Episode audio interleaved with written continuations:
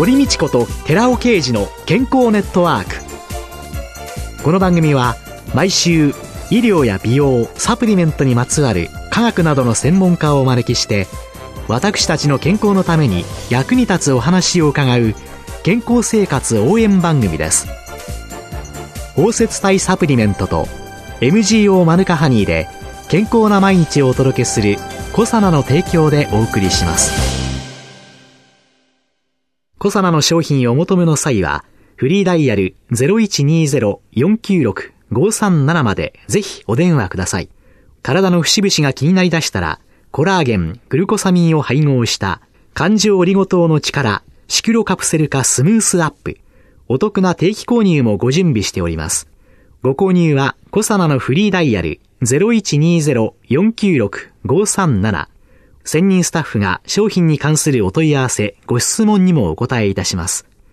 コサナのフリーダイヤル ゼロイチニーゼロ ヨンキューロク ゴーサンナナ。ゼロイチニーゼロ ヨンキューロク ゴーサンナナ。皆様のお電話をお待ちしています。こんにちは、堀美智子です。今月は東京大崎にあるスリープ&ストレスクリニック院長、林田健一さんをゲストに迎えて、様々な睡眠障害、ストレス疾患と対処法をテーマにお送りしております。林田先生、先週はいわゆる睡眠衛生ということで、はい、きちんとした睡眠をとるための、リズムを整えるための、はい、あ、まあ、いろいろな注意点というのをお伺いしたんですけれども、はい、朝起きてちゃんと光を浴びる、はい、そして起きるときはいつも決まった時間、そうですね、だいたい一定のある程度決まった時間に起きて、はい、光を浴びて体内時計をスイッチオンして、はい、午後から夕方は運動をして、はい、はちじ、まあ、より遅い時にはカフェインとかアルコールは控えましょう、うん、その他に何かあります？そうですね、それからあとやっぱり夜はあまり光を浴びない。この時間にあんまり明るい光、オフィスの白い明かりなんかを浴びてると、はい、どんどんどんどん体内時計が夜型になってしまって、うん、寝つきが悪くなってしまいます。できるだけお家のお部屋の明かりは、夜はやっぱりちょっとこう、ライトダウンしていただくのが一つポイントになりますね。それから、あと最近はスマートフォンとか、はい、あのインターネット、パソコンで、はい、どうも夜帰ってからいじって、いろいろ見てらっしゃる方も多いと思うんですけど、はい、ええ、特に不眠の時はですね、あんまりああいう画像系見ながら入力してこうかけていくと、やっぱりこう寝つき悪くなる方が多いので、まあ、夜はちょっとやっぱりクールダウンするということがポイントですね。少なくともお布団に入るいち、にじかんまえからは、昼間の活動から寝るためのクールダウンの時間に当てて、うん、そのためにはそのクールダウンの時は、あんまりパソコンでこうメールやり取りしたりですね、ね、あんまりこう情報を検索したりとか、はい、こういうのは少し控えていただいた方がよろしいかと思いますね。あ、でも結構ね、スマートフォンなんかで、そうなんです。お布団の中で見れちゃったりしますんでね。やってる人いらっしゃいますよね。そうなんですね。っていうか各有うちの娘もそうなんですけれども、そうなんですね。スムースな寝つきを妨げる恐れがありますので、はい、特に不眠で悩みがちの時は、はい、えー、控えていただくのがいいと思いますね。うん、あと先生、お風呂なんていうのはどうなんですか？そうですね。特にあんまりこう、熱いお風呂に寝る直前に入ってしまうと、はい、体温がやっぱり上がりすぎてしまって、人はこう体温が下がってくるときに眠気が起こるんですね。はい、なのであんまり体温が上がりすぎると、少し寝つきに時間がかかっちゃう場合もあるので、はい、熱いお風呂がお好きな人はなるべく早めに入っていただいたり、寝る直前にお風呂に入るときっていうのは少しぬるま湯にゆっくり入るっていうような温度設定も結構ポイントだと思いますね。うん、眠るときっていうのは体の中の温度がある程度下がりながら寝つき、寝ついていくんですね。で、眠りながらどんどん体温が下がっていくわけですね。で、明け方から今度上がり始めて目が覚めると。そういうちゃんとしたリズムが。そうなんです。人の深部体温っていうのはですね、はい、あのそのような一日にリズムを持ってます。よくあのお母さんがですね、赤ちゃん抱っこしてって、うん、手なんか触りながら、あ、手があったかくなってきたから、そうですね、そろそろお眠になるかしらね、なんていう。そうですね。あれはですね、えー、体表の体温、あるいはこう末梢の体温ですね、はい、手のひらとか、えー、足とかですね、はい、このような体表からはむしろポカポカして熱を放散するんです。そうすると、体の深部は逆に体温が下がってくるんですね。あ、そっかそっか、はい。深部の体温を下げるために、放熱してくる。まあ、放熱をしてくる。はい、だから、指先なんかが。そうなんですね。えほてるっていう感じがあってますね。巧みにできてるんですね、人間の体。そうですね。非常にあのよくできてると思います。うん、で、眠れない人がいらっしゃる反面、うん、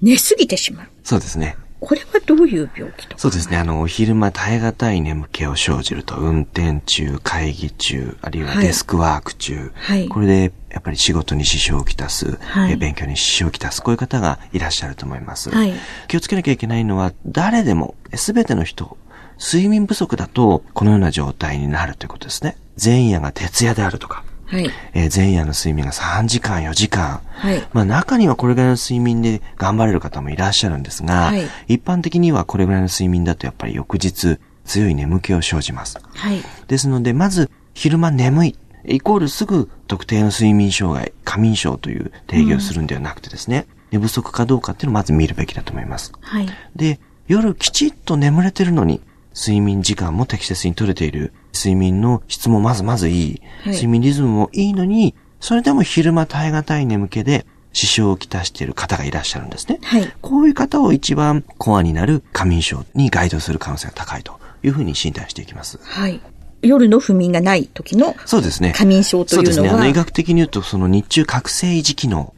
人は夜寝て睡眠に入って、はい、日中覚醒状態に入って、はい通常大人であれば昼間ある程度覚醒状態を維持するわけですね、はい、でこの覚醒維持機能というのがポンポンとこう電源が落っこちやすい覚醒維持機能が障害されやすい方というのが過眠症ということになりますね、はい、ね要するに起きてるっていうことが保てなくなるそうですね日中起きている状態が維持できないということですねその原因っていうのはどういうもの？まだなかなかあまりよく分かってないこともあるんですけど、はい、まあ代表疾患にナルコレプシーという病気がございます、はい、このナルコレプシーの方っていうのは脳内のまあオレキシン神経系という覚醒機能をこう司る神経があるんですね、はい、この働きがやっぱり悪くなってるということが分かってきてますね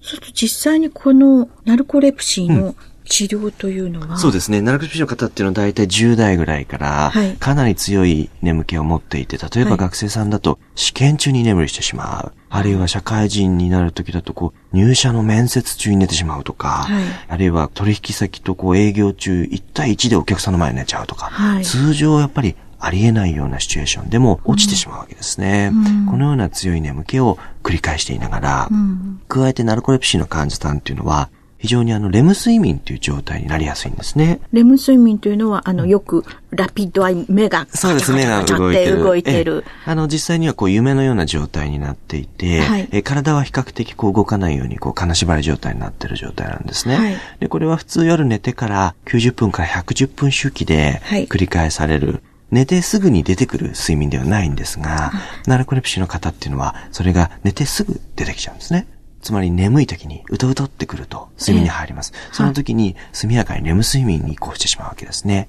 そうすると夢のようなあるいは現実の境目のような情景が浮かんできたり、うんえー、あるいはその時に金縛りのような状態を体験したり、はい、っていう症状を、えー、訴える方が多いですね。あと典型的なナルコレプシーの方だと情動脱力発作という英語で言うとカタプレキシーという状態ですね、はいはい、典型例ではこれをこう繰り返すわけです、はい、これは例えば笑ったり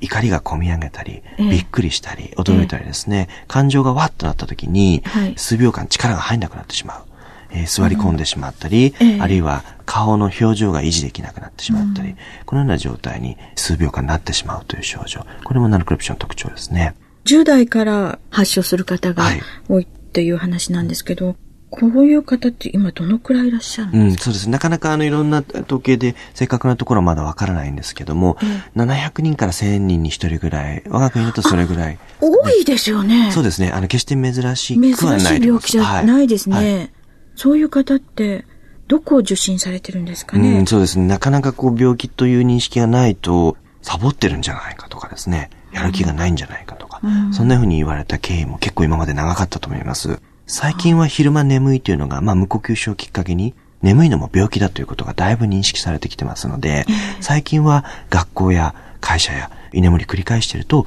もしかしたら病気かもしれないから、うん、睡眠の外来行っておいでとか、そういうふうに言われてきましたっていう方も増えてきましたけどね。そうすると実際にその方たちの治療というのはそうですね。ナルコレプシーの方は専用の治療薬というのがあります、はい、覚醒維持薬というのがあって、はい、お薬を飲むと脳内の覚醒神経系の機能を維持するわけですね、はい、なのでいちにちいっかいあるいは午後から少し眠い時に追加するような形でお薬というのが出てきてます。それはかなりコントロールがうまくいくものなんですか？そうですね。あの非常に最近のお薬はだいぶ安全性も高くなってきて非常に有効性も高くてというお薬が出てきているので、ナルコレプシーの方の典型例では非常にお薬有効だと思いますね。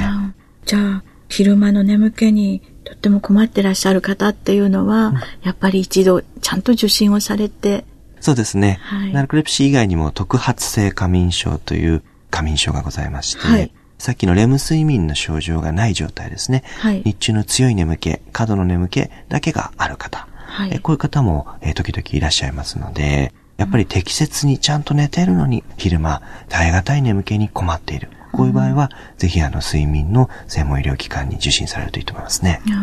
うん、要は昼間眠気に困ってる人っていうのは、うん、一度ちゃんと受診をされた方がそうですね。あのまず手軽にできるのが睡眠時間です。はい、まず睡眠時間を見直してもらって、それで来てもらったらいいと思いますね。あ、自分がどのくらい寝てるか、はい、っていうことなんですね。はい、ええ、あとその外日リズム睡眠障害というのが、ね、外日リズムというふうに読みますかね。はい、え、これはあの寝たい時間に寝れない。起きたい時間に起きれない、はい、その人の社会生活上望ましい時間に睡眠の時間が合わない状態ですね。朝は起きれなくて、そうです、お昼ぐらいからはシャキーンっていう、そうです、そうです、あの昼夜逆転しちゃってるような方が一番多いと思いますね、はい、で、学生さんならそれでなんとかクリアしていても社会に出ると影響してしまう、えー、あるいは逆にもともと昼夜逆転してるお仕事で、はい、えー、それで支障をきたしてないっていうのであれば問題ないんですけど、えーえー、そういう方が通常の日勤の勤務なんかだとうまく合わない、はい、それから最近はシフトワークが多くなってきてますね、はい、日勤、夕勤、夜勤、うん、こういった勤務でこうランダムに睡眠の時間帯がずれる、こういう状況を強いられるとなかなかこう時差ボケ状態になってしまうわけですね。地下鉄もバスもにじゅうよじかん動かそうなんていうのは、はい、便利な反面睡眠には非常に負荷がかかっていると言えると思いますね。そうですよね、はい、そういうお仕事に就く方たちというのがいっぱい、そうなんです。シフトワーキングが増えてきてますので、えー、やっぱりあのネットワーク、インターネットが普及したことで、えー、海外と常ににじゅうよじかんビジネスなんか動いてるわけですよね。そうすると流通も動くし、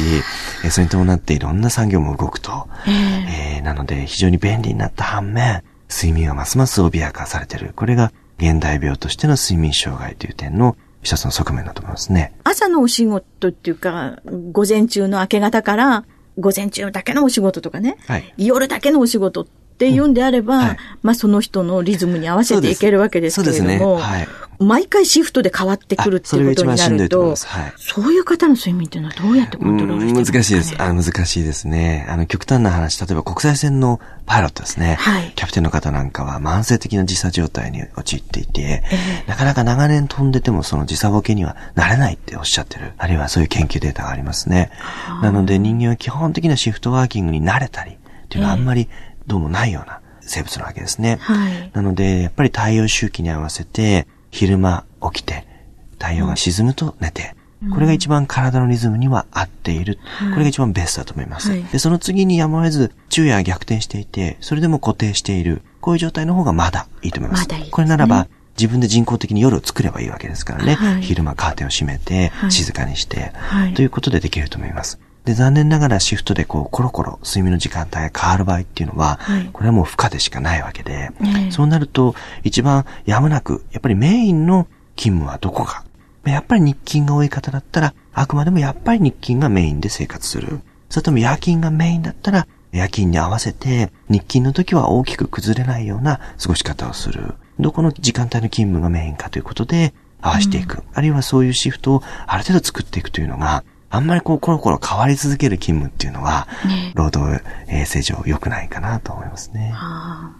なんか非常に文明の進歩とともに、そうですね、人間らしい睡眠っていうのを、うん、もしかしたら失っていってる。そうですね。そういう方が少し増えてきてるかもしれないですね。ということなんですね。うん、ありがとうございました。はい、今週のゲストは東京大崎にあるスリープ&ストレスクリニック院長の林田健一さんでした。来週もよろしくお願いします。よろしくお願いします。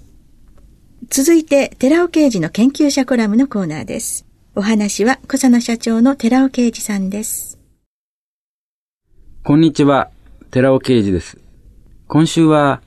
マヌカハニーの抗菌作用と抗炎症作用で、完璧なオーラルケアと喉のケアについてお話しさせていただきたいと思います。このコーナーでは、多くマヌカハニーについて取り上げてきました。蜂蜜の王様であるマヌカハニー、すでにご存知な方も多くいらっしゃると思いますけども、このマヌカハニーがオーラルケアに有効な理由っていうのが、抗菌成分であるメチルグリオキサール、再び エムジーオー と呼ばせていただきますけども、エムジーオー によるものだと思っている方は多いと思います。でも実はそれだけではないんですね。確かに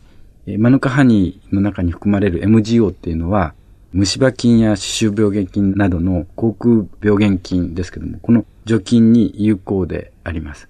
ですから エムジーオー マヌカハニーを配合した歯磨きやチュアブルタブレットとかチューインガムは虫歯や歯周病予防、そして口臭の予防に対しても十分に発揮できるということが分かっています。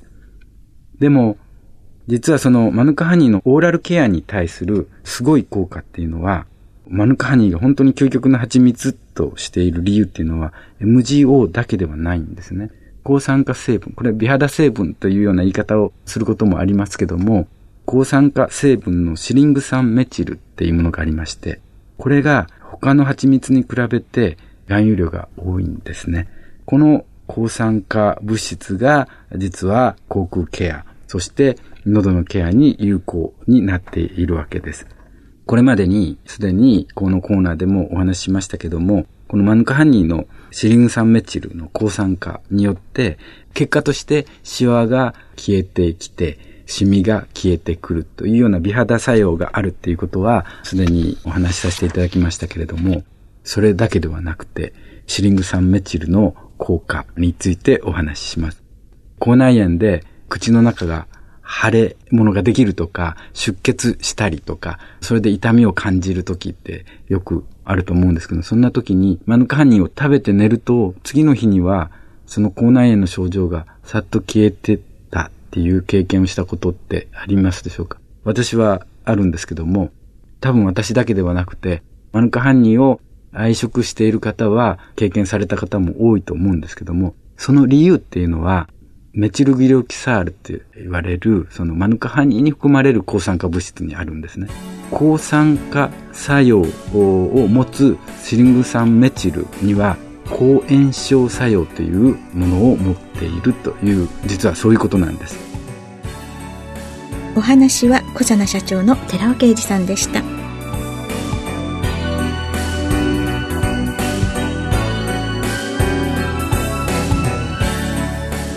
ここでコサナから番組お聞きの皆様へプレゼントのお知らせです。細胞内での糖質の燃焼とエネルギー産生をサポートするアルファリポ酸とコエンザイム キューテン を環状オリゴ糖で包み込むことによって吸収しやすくしたコサナの包摂体シリーズリポ酸&高 キューテン ひゃくにちぶんを番組お聞きのじゅうめいさまにプレゼントします。プレゼントをご希望の方は番組サイトの応募フォームからお申し込みください。当選者はくがつふつかの放送終了後に番組サイト上で発表します。コサナの包摂体シリーズリポ酸&高 キューテン ひゃくにちぶんプレゼントのお知らせでした。